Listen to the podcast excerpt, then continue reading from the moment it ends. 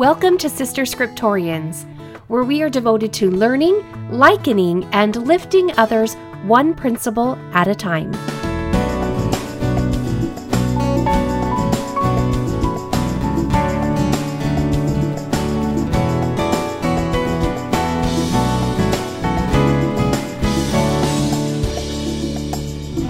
Episode sixty-one, Delight. So today I want to talk about the word delight. Delight is a high degree of pleasure or enjoyment. It is joy. It is rapture. And I think when we think about delight, joy, or rapture, we think of these as big words for us. We equate them with big emotions, big vibrations that are moving throughout our body, but not necessarily always. There are various experiences and activities in this world that can bring us a great pleasure or a feeling of delight, but that we can feel still and at peace, that it feels warm or like a big hug, or that it's familiar, like you were born for that moment. Truthfully, that's how I most often experience delight. I also find that delight makes an imprint upon my memory and is often telling of who I really am. All the layers stripped away, what I delight in says a lot about me. What do you delight in? What brings you great pleasure and enjoyment? Delighting is something contagious. Have you noticed that? When we observe someone experiencing delightment, it piques our curiosity. We want to know what is going on for them in that moment. We may even choose to open ourselves in a new and a vulnerable way to see if we may also experience such a feeling by doing what they're doing. When we decide to experiment and to engage in what brings delight to someone else, we then more easily build connections with them. Bob Goff, oh, I love his books. If you haven't read his book, Love Does, I highly recommend it. But he says that more intimate conversations and more shared experiences builds community. I love this definition, and what I find is it's delight that is created in those moments that is connecting us and bringing us together. Is it coincidence that parents who find great pleasure and elation in physical activity often raise kids who find pleasure in some sort of physical activity? Is it just luck that parents who find pleasure in books and Lego building, crafting, and drawing also have children who lean towards similar interests as well? I know not always, but the odds do increase because being delighted is contagious. It's connecting. In both examples, the children have caught on to the value attached to the parents' delight. And even though my children don't necessarily, at this time, do all the things that bring me delight, doesn't necessarily mean that they won't in the future, or that they at least won't find value in what they have seen their mom have pleasure in. I'm concerned that us women are going through life way too fast and not paying attention to what delights us. What lights you up? What brings you joy? Remember, joy is a fruit of the Spirit. What is beautiful to you and brings a richness into your life? Are you sharing it with your loved ones?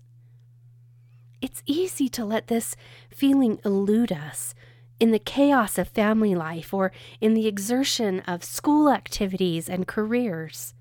But if you agree that delight, which is pleasure or joy, is essential to experiencing a good life, to building connections with one another and imprinting upon our hearts for good, then we better make a plan to slow down and observe these moments of flutter that we feel and not push them off too quickly. And sometimes it can just be little things. For me, I delight in the clean scent of lilacs. It reminds me of when I first moved here to Utah and I didn't know what I was doing. and frankly, I don't know why I didn't just get in the car and drive home. During this time, I would go on a daily walk that would wind through our neighborhood, and I would pass a lilac bush, which I hadn't been familiar with before. And as I would take in the fragrance of that bush, I would be filled with hope and thoughts of just be patient a little while longer, and reassurance that new beginnings were happening, and I just needed to hold out a little longer. I delight in the beauty of an English countryside, though I have never been there. But I watch movies, and I love, I love, love, love, like Pride and Prejudice, the B B C version for me. That allows me to step back in time and find joy in the subtle beginnings of love, the missteps of ignorance, and the coming age of confidence that blossoms even in the midst of chaos. I delight in watching human behavior as it's progressing and developing towards becoming something higher than what it began or started with. And as I watch and delight in it, my daughter now has had a curiosity blossom inside of her, because she's watched her mom take time to find joy in something. Just like I did when I was a little girl and watching White Christmas with my grandparents, or in German chocolate cake. It's a reminder of my grandpa. It was one of his favorites, and my grandma delighted in making it for him on his birthday. And there were several different layers, so it was intensive. But she loved pleasing him. It was her way of honoring him. And it imprinted on me that grandpa was someone to be honored, and that my grandma delighted in doing so.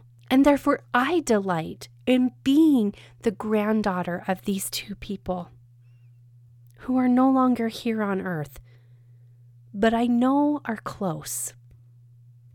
There are so many things that give us that rush of pleasure that can quickly flow through our veins. That's how I feel delight. It just quickly washes through me. And it's my little cue that life is good. I feel it in cool breezes that rustle newborn leaves in the trees, and the sunshine is shining down on my face, not too hot, just right. Or school plays, the ones that our little ones are in, their cute faces singing, or maybe not, but they are up there doing something that they have devoted time and effort in. And we become delighted because they are delighted to share this experience with us and to teach us what they have learned. When we are delighted, or when we are around someone who is delighted, it is contagious, connecting, and it imprints upon our hearts. I find that when I feel this emotion, I am quite vulnerable. My heart is open, my senses are heightened, and I feel love. Can you see why it's so important for us to tune in to what brings us delight? What we delight in is where we show up powerfully, convincingly, and are the best versions of ourselves. Nephi in Second Nephi chapter eleven says that his soul delighteth in proving unto my people the truth of the coming of Christ. And his soul delighteth in the covenants of the Lord, which he hath made to our fathers. Yea, my soul delighteth in his grace, and in his justice, and power, and mercy, and in the great and eternal plan of deliverance from death. And then in verse six, his soul delighteth in proving unto my people that save Christ should come, all men must perish. Can you imagine what sort of teacher or influencer Nephi was? He delighted in Christ. When he taught of Christ, he was most definitely at his best, showing up powerful and having all the amazing feels that love brings as he is teaching of the Lord's covenants that the Lord has made with us, or in his circumstance, that the Lord has made with the Nephites, as he's teaching of the Lord's grace, his justice, his power, and his mercy. Nephi's vulnerability in the moment, with his heart wide open and him beaming with the pleasure that delight ignites within us, would have connected him with the Nephites. It would have connected the Nephites with one another. Nephi delighting in Christ would have connected his people with Christ.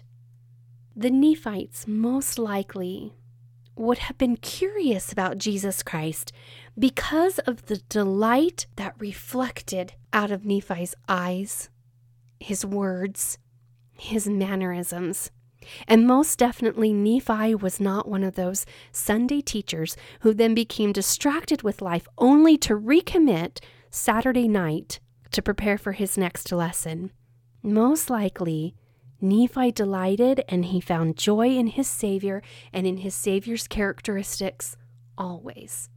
What we find delight in and what we devote our time to and what we desire to sell others on is our great opportunity to influence those around us by reaffirming and committing ourselves further to what we find joy in. What if we delighted in Christ? What would that look like for you? What thoughts and feelings would you fill up with? What action would you take to carry out those thoughts and feelings? What then would be your results? Who would be affected by your actions? What imprint would you make upon them? And what eternal connection would you enjoy with them? This is something to consider as we commit to delight in Jesus Christ. This week, pay attention to what you find delight in and share it with others. And I encourage you to find delight in Jesus Christ. Write down those thoughts that bring you joy about Him. Share those thoughts with vulnerability and open love. Connect with others and imprint upon your heart and theirs what the Savior is willing to do for us. Have a good day.